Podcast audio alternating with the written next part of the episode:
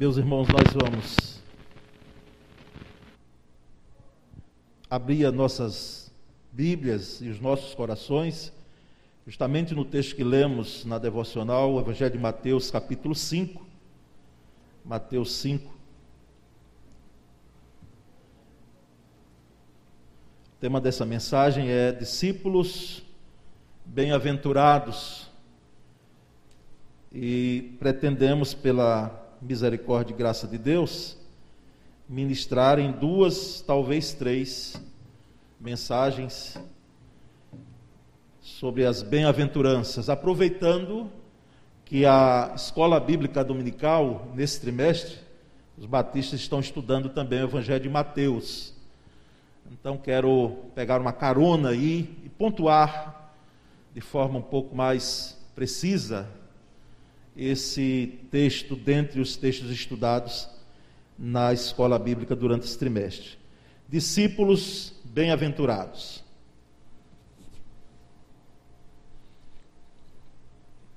Mateus 5, e nós vamos ler apenas cinco primeiros versículos desse texto. Mateus 5, de 1 a 5. Vou aproveitar a leitura da tela. Vendo as multidões, Jesus subiu ao monte e se assentou. Seus discípulos aproximaram-se dele. E ele começou a ensiná-los, dizendo: Bem-aventurados os pobres em espírito, pois deles é o reino dos céus. Bem-aventurados os que choram, pois serão consolados. Bem-aventurados os humildes, pois eles receberão a terra por herança graças a Deus pela leitura feita. Meus irmãos, as bem-aventuranças não são primordialmente promessas individuais. Se você pensava dessa forma, em relação às bem-aventuranças, nós estamos convidando ou convocando, não é? Você a rever esse entendimento porque não se trata de promessas individuais, mas uma descrição do indivíduo, do cristão, do crente. Nós vamos notar que Jesus estava falando aos discípulos, embora também uma multidão ouvia. Então, trata-se de uma descrição, de um perfil do indivíduo. As bem-aventuranças, elas não devem ser entendidas como um tipo de restaurante, onde cada pessoa escolhe a quantidade, o peso e a qualidade que mais lhe agrada. Por exemplo, esse tipo de restaurante que às vezes nós vamos, que você pode escolher que alimento. E eu lembrando um tempo desse com alguém que inclusive está sentado aqui, líder dessa igreja, nós fomos almoçar um tempo atrás num restaurante como esse. Enquanto eu fui primeiro logo na carne, não é? Ele foi e acertadamente, não é? Nas hortaliças. E aquilo ali me deu um exemplo naquela sentada. Mas, irmãos, as bem-aventuranças nós não podemos escolher o que nós vamos praticar e o que nós não vamos praticar. Nós não vamos escolher o que talvez seja mais fácil. Nós não vamos escolher para pedir ao Senhor e rogar que nos dê a graça naquilo que é mais difícil, porque é um todo, é uma obra só, é um sermão só. Embora o sermão não apenas sobre as bem-aventuranças, porque esse sermão foi extenso e todos nós lembramos, não é? Pode ser que você não lembre o que eu preguei domingo passado. E não há problema em relação a isso, necessariamente. Porque o alimento que nós, espiritual, que nós ingerimos ou degustamos no domingo passado, foi para aquele domingo. Mas esse sermão, ele é inesquecível. E ele é histórico e não perde a sua validade. E não devemos fazer dele escolhas naquilo que nós devemos praticar. Irmãos, entendemos também que as bem-aventuranças não mostram o homem como ser salvo. Eu não vou fazer ou cumprir ou me submeter às bem-aventuranças para ser salvo. Não. Essas atitudes, esse perfil, esse comportamento, essa conduta, já são de salvos, de pessoas salvas em Cristo, ou pelo menos, pessoas como aquela multidão ali estão interessadas em ouvir, não apenas para ouvir as palavras bonitas do Cristo, mas interessadas mesmo naquele homem que faz mudança radical, porque esse sermão do monte, Jesus já proferiu, ele já tinha fama. Por isso que havia uma multidão. O seu ministério na Galileia já tinha explodido. Já tinha tido um alcance enorme, por isso que a multidão estava ali com os discípulos. Embora, irmãos, as bem-aventuranças elas estão aqui para aqueles que, quem sabe, ainda não são salvos em Cristo, pela graça mesmo. Mas aqui, irmãos, nós temos a essência, a essência, o sumo mesmo da doutrina de Jesus, nas bem-aventuranças. Nós temos a essência da doutrina de Jesus. E no Evangelho de Lucas, é interessante notar que Lucas diz que Jesus se dirigiu aos discípulos, vós, depois que ele tinha escolhido os doze, então o grupo apostólico já estava já concluído o seu chamamento, o seu comissionamento, ele se dirige aos discípulos, vós, embora tinha, repetimos, uma multidão. Os dois primeiros versículos, irmãos, e eu, por isso que não, os irmãos não estão estão vendo aqui projetado, como eu costumo, sempre colocar aqui os pontos né, da mensagem, porque nós vamos para a Bíblia e devemos ficar na Bíblia, embora os apontamentos ajudam. Mas hoje, diretamente no texto, pode ver aí, capítulo 5, 1 e 2, os versículos. Vendo as multidões, Jesus subiu ao monte e se assentou. Seus discípulos aproximaram-se dele e ele começou a ensiná-los, dizendo. Lucas então mostra, irmãos, aqui que essa escolha já tinha, dos doze, já tinha sido fechada, concluída. E no versículo 20, aliás, no capítulo 6 de Lucas, no versículo 20, nós vamos ver essa expressão do evangelista Lucas. Olhando para os seus discípulos, ele disse: Bem-aventurados. E notamos, irmãos, que foi ouvida essa palavra também pela multidão, e em Mateus 7, 28, um pouquinho mais adiante, no capítulo 7, quando Jesus acabou de dizer essas coisas, as multidões estavam maravilhadas com seu ensino. Então aqui nós temos a presença do grupo apostólico e nós temos a presença da multidão. Em Lucas 6,17, são apenas versículos correlatos que nós queremos aqui deixar a leitura. Jesus desceu com eles e parou no lugar plano. Estava ali muitos dos seus discípulos e imensa multidão, procedente de toda a Judéia, de Jerusalém e do litoral de Tiro e de Sidom. Então, aqui, irmãos, nós percebemos uma referência a essa multidão. É uma indicação que esse discurso não foi proferido até que o ministério da Galileia tivesse já uma fama, em profusão, como nós chamamos. Ele deteve-se então Jesus naquele lugar alto, naquele monte, que não tinha nome até então, e depois que Jesus passou por ali, esse monte é chamado Monte das Bem-aventuranças, se você for a Jerusalém, em Israel, o Monte das Bem-aventuranças.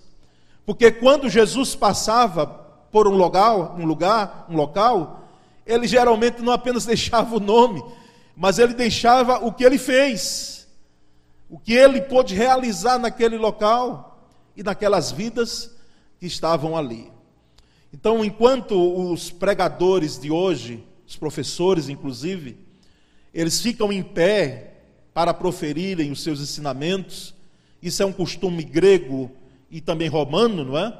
o mestre ficar em pé, e, e alguns filósofos peripatéticos, nós já chamamos, fizemos menção antes, eles andavam nos lugares abertos, e os discípulos atrás deles, e eles ensinavam andando, caminhando, ou no tipo de pórtico que tinha muitas vezes em Roma ou na Grécia, que ali eles podiam andar, circular e ensinavam. Mas os mestres judeus não. Eles se assentavam. Eles se assentavam, eles ensinavam sentados. Certa vez, você vai lembrar, Jesus estava no mar, beira-mar, ele entra no barquinho e ele senta possivelmente no barquinho e dali ele ensinou uma multidão que estava ali na praia. E nesse momento, nesse monte, a relva, parece que a gente pode se transportar mentalmente de forma imaginária para aquele glorioso dia. Jesus senta-se num lugar alto e ali a sua voz ela ecoa naqueles ouvidos da multidão e dos seus discípulos, ensinando sentado. Ensinando sentado. O versículo 3, irmãos, vá até o versículo 3, por gentileza. Diz: Bem-aventurados os pobres em espírito, pois deles é o reino dos céus. Bem-aventurados os pobres em espírito. Em outra versão, os pobres de espírito, pois deles é o reino dos céus. Irmãos, a palavra grega para bem-aventurado significa feliz e alguns comentaristas que dizem que é mais do que feliz, alguém bem-aventurado, Macários, alguém mais do que feliz. E é interessante notar que as pessoas fazem perguntas, o que significa esses pobres de espírito.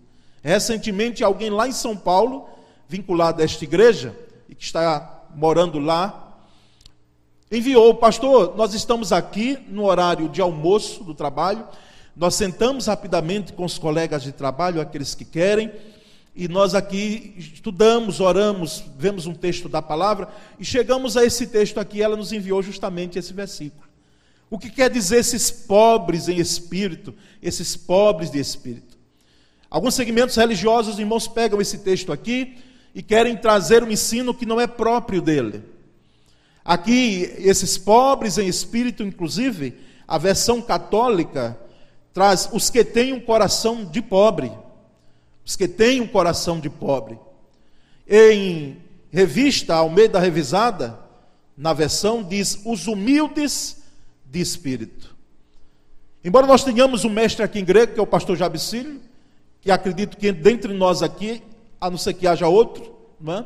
mas que conhecemos, que conhece mais essa língua, porque é mestre nessa cadeira, nós entendemos, irmãos, que essa, esse sentido do humilde de espírito se aproxima muito mais daquilo que Jesus quis dizer. E vai mais além, refere-se aos que sentem a necessidade espiritual e precisam destronar o orgulho. Então a coisa é muito mais séria do que a gente pensa. Aqueles que sentem uma necessidade espiritual, por isso que a expressão pobre, carente, necessitado. Necessitado não de qualquer coisa, mas necessitado dos valores espirituais, dentre eles a quebra do orgulho, a quebra da prepotência.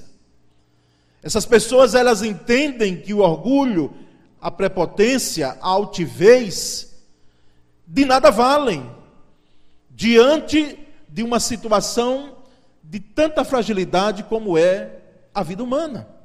Aqueles que reconhecem a sua pobreza nas questões espirituais. Se você um dia ouvir um crente, ouvir assim, falar assim: olha, eu já estou plenamente satisfeito, porque eu agora já conheço tudo, eu já sei tudo, eu não preciso mais crescer na graça e no conhecimento de Cristo Jesus. Pode exortar, meu irmão, que aquele irmão ou aquela irmã não está bem. Pode exortar na palavra, ore, e quem sabe até, quem sabe, pode até repreender. Porque nós, irmãos, aqui na terra, nunca vamos chegar a essa estatura, como diz as Escrituras, de varão perfeito. Tem gente que quer e que está à procura de uma igreja perfeita. A igreja procura, a igreja deve procurar não ter falhas, porque as falhas da igreja local e até no âmbito planetário, elas são uma tragédia na vida da igreja quando acontece. Mas não existe igreja perfeita, não existe pastor perfeito, não existe diácono perfeito, não existe crente perfeito. A perfeição nossa, ela é sistemática no sentido de nós não estagnarmos e dizermos que estamos plenamente satisfeitos com a nossa condição espiritual. Porque, como já foi dito em uma live dessa semana passada, nós estamos em construção. E alguns até em reforma. E uma reforma radical que precisa ser feita. Então, é nesse sentido, irmãos, os pobres de espírito. Bem-aventurados aqueles que entendem que eles não chegaram numa perfeição, mas eles entendem ser carentes e de fato são da graça, da misericórdia, dos valores espirituais, e para que tudo isso ocorra, eu preciso necessitar. Eu sou carente da graça de Cristo Jesus e eles se tornam herdeiros do reino dos céus, disse Jesus.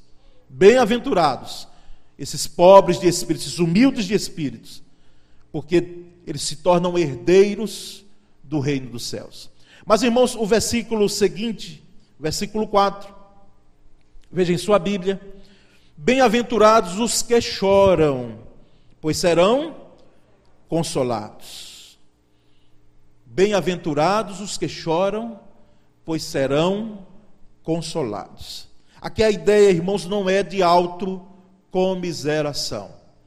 Autocomiseração é a autopiedade. Eu não sei se você já viu pessoas que têm pena de si mesmas.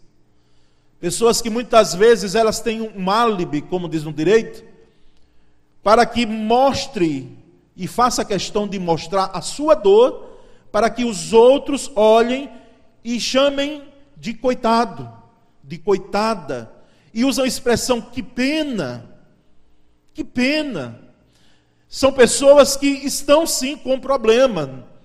Eu não quero fazer juízo de valor, mas só que aqui o versículo não se trata de autocomiseração e de autopiedade, e nem de mostrar a dor que se tem de qualquer forma. Aqui, irmãos, não se trata também de uma lamúria, de um choro apenas sem sentido, nem é o lamento natural por alguma perda. Necessariamente não é nem nesse sentido. Porque pode ser que diante dessa desse momento de choro que nós estamos, mas também de alegria, de regozijo, porque até nas dores e nas perdas nós precisamos entender que nos alegramos do Senhor, por mais paradoxal que seja, mas aqui não se trata necessariamente do choro da perda, embora tem sim a sua implicação. E você não estará errado. Se alguém estiver com choro e você dizer, olha, bem-aventurados os que choram, porque eles serão consolados. Não estará. Mas o sentido do texto, irmãos, vai muito mais além. Este choro aqui é o que leva ao arrependimento e à conversão. Quando Jesus disse aqui, segundo os estudiosos, é o choro de arrependimento e que conduz a uma conversão. Porque não existe conversão, é claro, tudo um propósito pela graça de Deus, nada nosso, a não ser a fé que Deus nos deu, mas o arrependimento concerne a nós. E ele antecede a conversão. Um tempo atrás, ouvindo, eu, quem sabe eu já fiz menção aqui, e o perigo de se ter um pastor por mais de 10 anos, na igreja a gente está repetindo, às, às vezes, as situações, os exemplos, não é? Mas, ouvindo um programa de entrevista, não é? Alguém perguntou para. Era uma moça, uma mulher entrevistada. Você se arrepende de algo que você fez? E ela disse: Eu não me arrependo de nada. De nada. Tudo que eu fiz até hoje, eu não me arrependo de nada. Eu não quero fazer juízo de valor, repito. Mas eu pergunto a você agora, que está me ouvindo: você se arrepende de algo na sua vida? Porque se você não se arrepender, eu me arrependo. Ou se você não se arrepende. Eu tenho alguns motivos para me arrepender. Existem coisas que em minha vida, e você, quem sabe está comigo, que eu não faria. Que eu não faria. Nós temos muito que nos arrependemos, principalmente quando se trata de algo tão sério como conversão. Salvação, como nós chamamos, redenção. Porque sem ela, irmãos, sem esse arrependimento, nós não temos como chegar do outro lado dele, é uma ponte, entendeu? É através de você dizendo: Eu sou pecador e eu me arrependo, eu preciso, sou carente da graça de Deus, sem Deus não sou nada, preciso do Senhor comigo.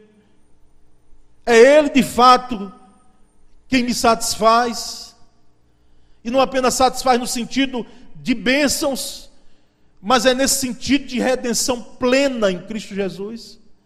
É através, irmãos, do choro de arrependimento. O pregador vê coisas que a congregação não vê. Algumas mensagens pregadas, a gente nota na congregação. E eu lembro que uma vez eu estava em nossa congregação do Sol Nascente, não era nem ainda ali ao lado, pastor Jabes Filho, da garagem, onde nós reuníamos, mas era ainda dentro, o culto pela manhã era dentro daquela sala maior, era o maior espaço que era menor do que isso aqui, era metade, né? Aquela sala de entrada na casa ainda. Nós tínhamos a devocional e depois tínhamos a escola bíblica. E cantando, cantando, louvando ao Senhor. A congregação não via, mas eu via. A irmã chorando em prantos.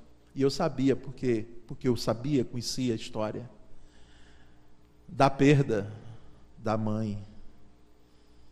O choro da perda de uma mãe, querida. E aquela cena não sai. Às vezes o chamamento para conversão, que eu não gosto de chamar de apelo, já vi dezenas de vezes Pessoas vêm muitas vezes e choram aos prantos. E uma dessas e outras, as pessoas dizem, pastor, como eu, como eu estou feliz nesse momento. Mas o meu choro aqui é de alegria, mas também é de tristeza porque eu não sabia que tinha. Isso que eu não apenas senti nessa, nesse momento, mas a palavra veio ao meu coração e falava outras coisas. É o choro, irmãos, que leva ao arrependimento e à conversão. É um sentimento de angústia por causa do pecado. Por causa do pecado. Esse pecado que muitas vezes a igreja, os pregadores sérios, que pregam uma palavra, que não fazem do púlpito para falar outras coisas, senão a palavra, por isso que é bom que se saiba que essa igreja procura ouvir a palavra e pregar a palavra. Porque muitas vezes a gente ouve falar de que temos que mudar algumas coisas, sim, mudar aquilo que pode ser mudado, mas a palavra não. A palavra ela deve ter espaço no culto, porque é a palavra quem vai nos trazer de fato o alimento.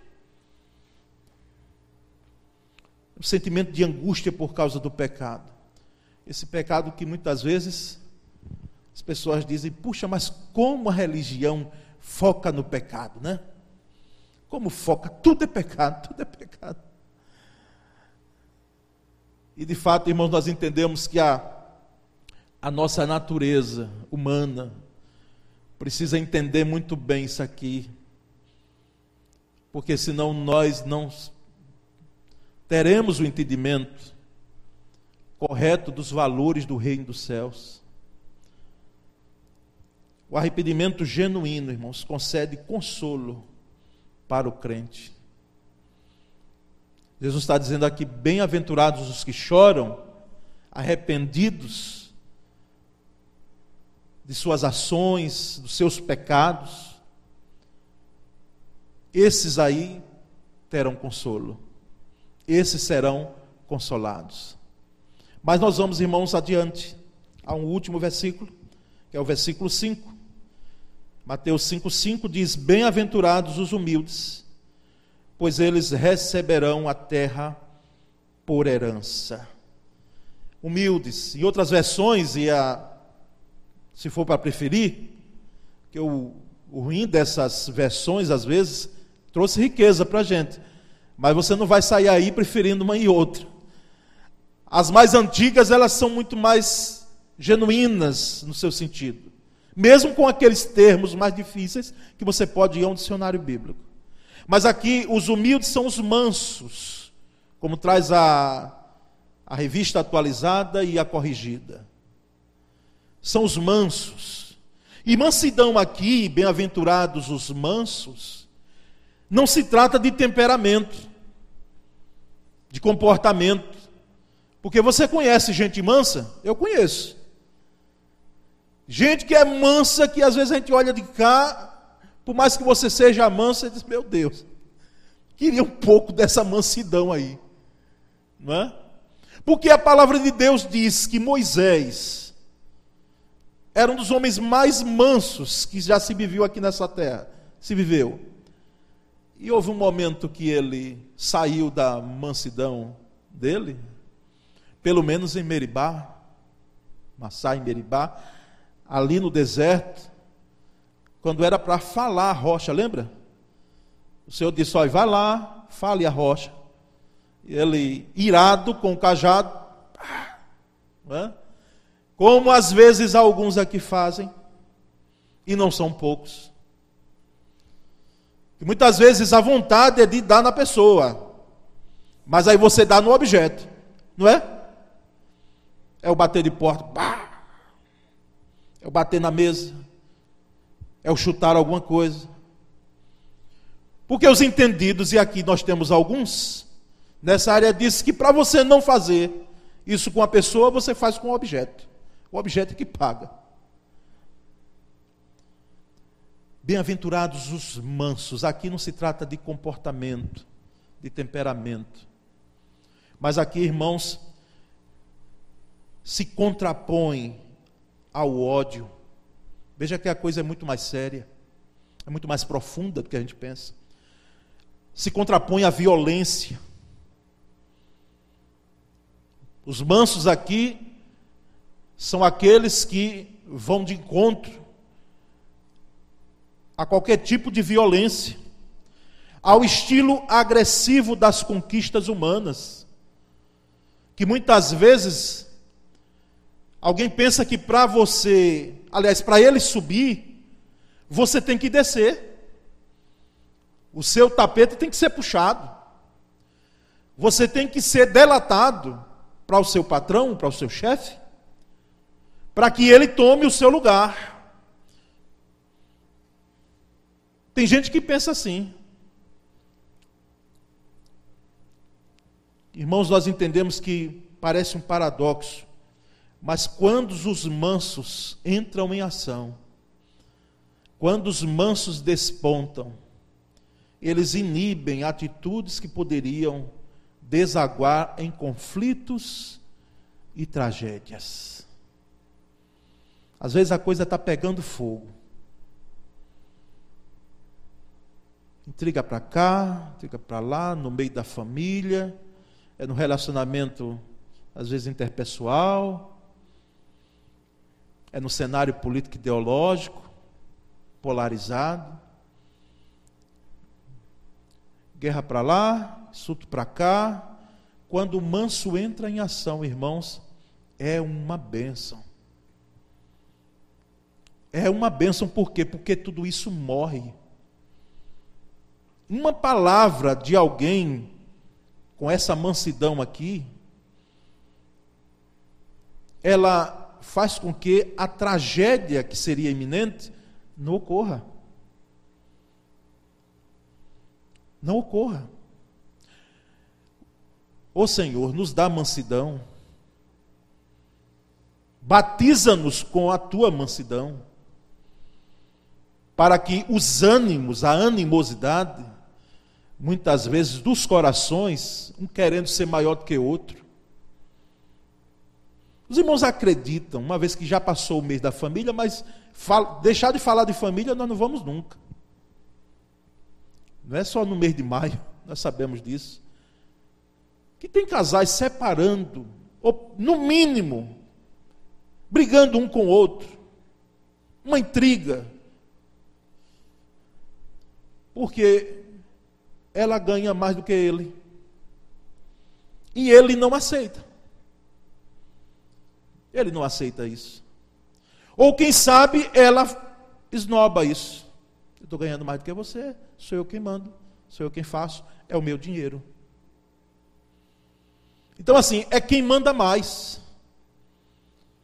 É quem manda mais na família. E nós sabemos que se nós formos assim, viu, casal, e vocês que estão entrando agora no casamento e querem casar, não vamos longe. Isso só um pedacinho da coisa. Então é preciso a mansidão. Bem-aventurados os mansos. Irmãos, a fonte dessa mansidão, quase que concluindo, quem é? É Jesus, é o Cristo. A fonte da mansidão é Cristo. Se eu tenho o Cristo em minha vida, eu preciso ter a mansidão. Eu preciso ter. Em Mateus 11, 28 e 29, nós temos um dos textos mais significativos em relação à expressão, e eu sei que quando digo isso, parece que é preferir uns do que outros, não mas mais confortantes que nós temos que Jesus citou para os seus ouvintes e para nós aqui. Mateus 11, 28 e 29, que alguns aqui sabem de cor. Um convite e ordem: Vinde a mim, todos vós que estáis cansados e oprimidos, e eu vos aliviarei. Tomai sobre vós o meu jugo, e aprendei de mim, que sou manso e humilde de coração. Eu sou manso e humilde de coração. Talvez, porque os jovens perguntam muito, né? Às vezes o grupo de juventude lá sai muita pergunta e boa, pergunta teológica profunda, coisa de seminário mesmo, e muito mais além.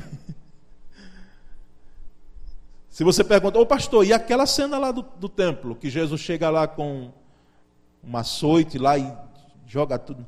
Qual foi ali o espírito de mansidão? Até ali, a expressão da mansidão estava em voga. Embora com muita autoridade, porque estavam fazendo da casa do Senhor negócio. Negócio. E mais do que isso, na mentalidade do judeu que vinha sacrificar, ele queria pegar um atalho. Mas isso é uma outra história. Jesus é a expressão máxima da mansidão. Até na cruz, sendo massacrado pelos seus inimigos, ele pode perdoar. Ele lembra da mãe. Então, esses mansos aqui, irmãos, são discípulos, precisam ser discípulos de Cristo Jesus. que vão até o Cristo, ou conduzidos ou atraídos pelo Cristo, para que possam levar o jugo da mansidão, o jugo da vida cristã, o jugo do discipulado, de forma muito apropriada. Concluindo, irmãos, discípulos bem-aventurados são humildes em espírito, ou pobres mesmo de espírito. São aqueles que necessitam, que têm carência de Cristo. Discípulos bem-aventurados choram os seus pecados com genuíno arrependimento e não com lágrimas de crocodilo. Discípulos bem-aventurados são mansos de coração, como seu mestre, Jesus. Não igual, semelhante, mas seguindo. Seguindo. São mansos de coração. Coloque uma vírgula aí nessa mensagem. Se Deus permitir, nós traremos em outro domingo a continuidade dessas bem-aventuranças. Amém? Vamos orar? Senhor Deus, muito obrigado. Muito obrigado, Senhor, por essa manhã aqui em tua casa, louvando o teu nome com os nossos irmãos, aqueles que nos acompanham também pela internet, entorar hinos que são fazem parte da nossa história enquanto igreja batista, igreja cristã. Muito obrigado, Senhor. Muito obrigado porque nós entendemos perfeitamente o que estamos fazendo aqui nessa manhã. Muito obrigado pela tua palavra proferida. Mesmo, ó Deus, com as fragilidades desse vaso que fala. Mas o Senhor é fiel para fazer com que essa palavra ela chegue ao alcance dos teus servos, dos teus discípulos, Senhor. Ó Deus bendito, pedimos, ó Senhor, que o Senhor nos dê humildade de espírito tal. Dá-nos a graça, Senhor, de chorarmos nossos pecados, que eles nos incomodem tanto, para que não apenas do choro, mas possa brotar um genuíno arrependimento. E ajuda-nos, Senhor, dá-nos a graça, Pai, de termos a mansidão que o Senhor tem. Muito obrigado, Pai, por tudo que é, o Senhor é e tem feito em nossas vidas. Nós oramos em nome de Jesus. Amém. Graças a Deus, meus irmãos.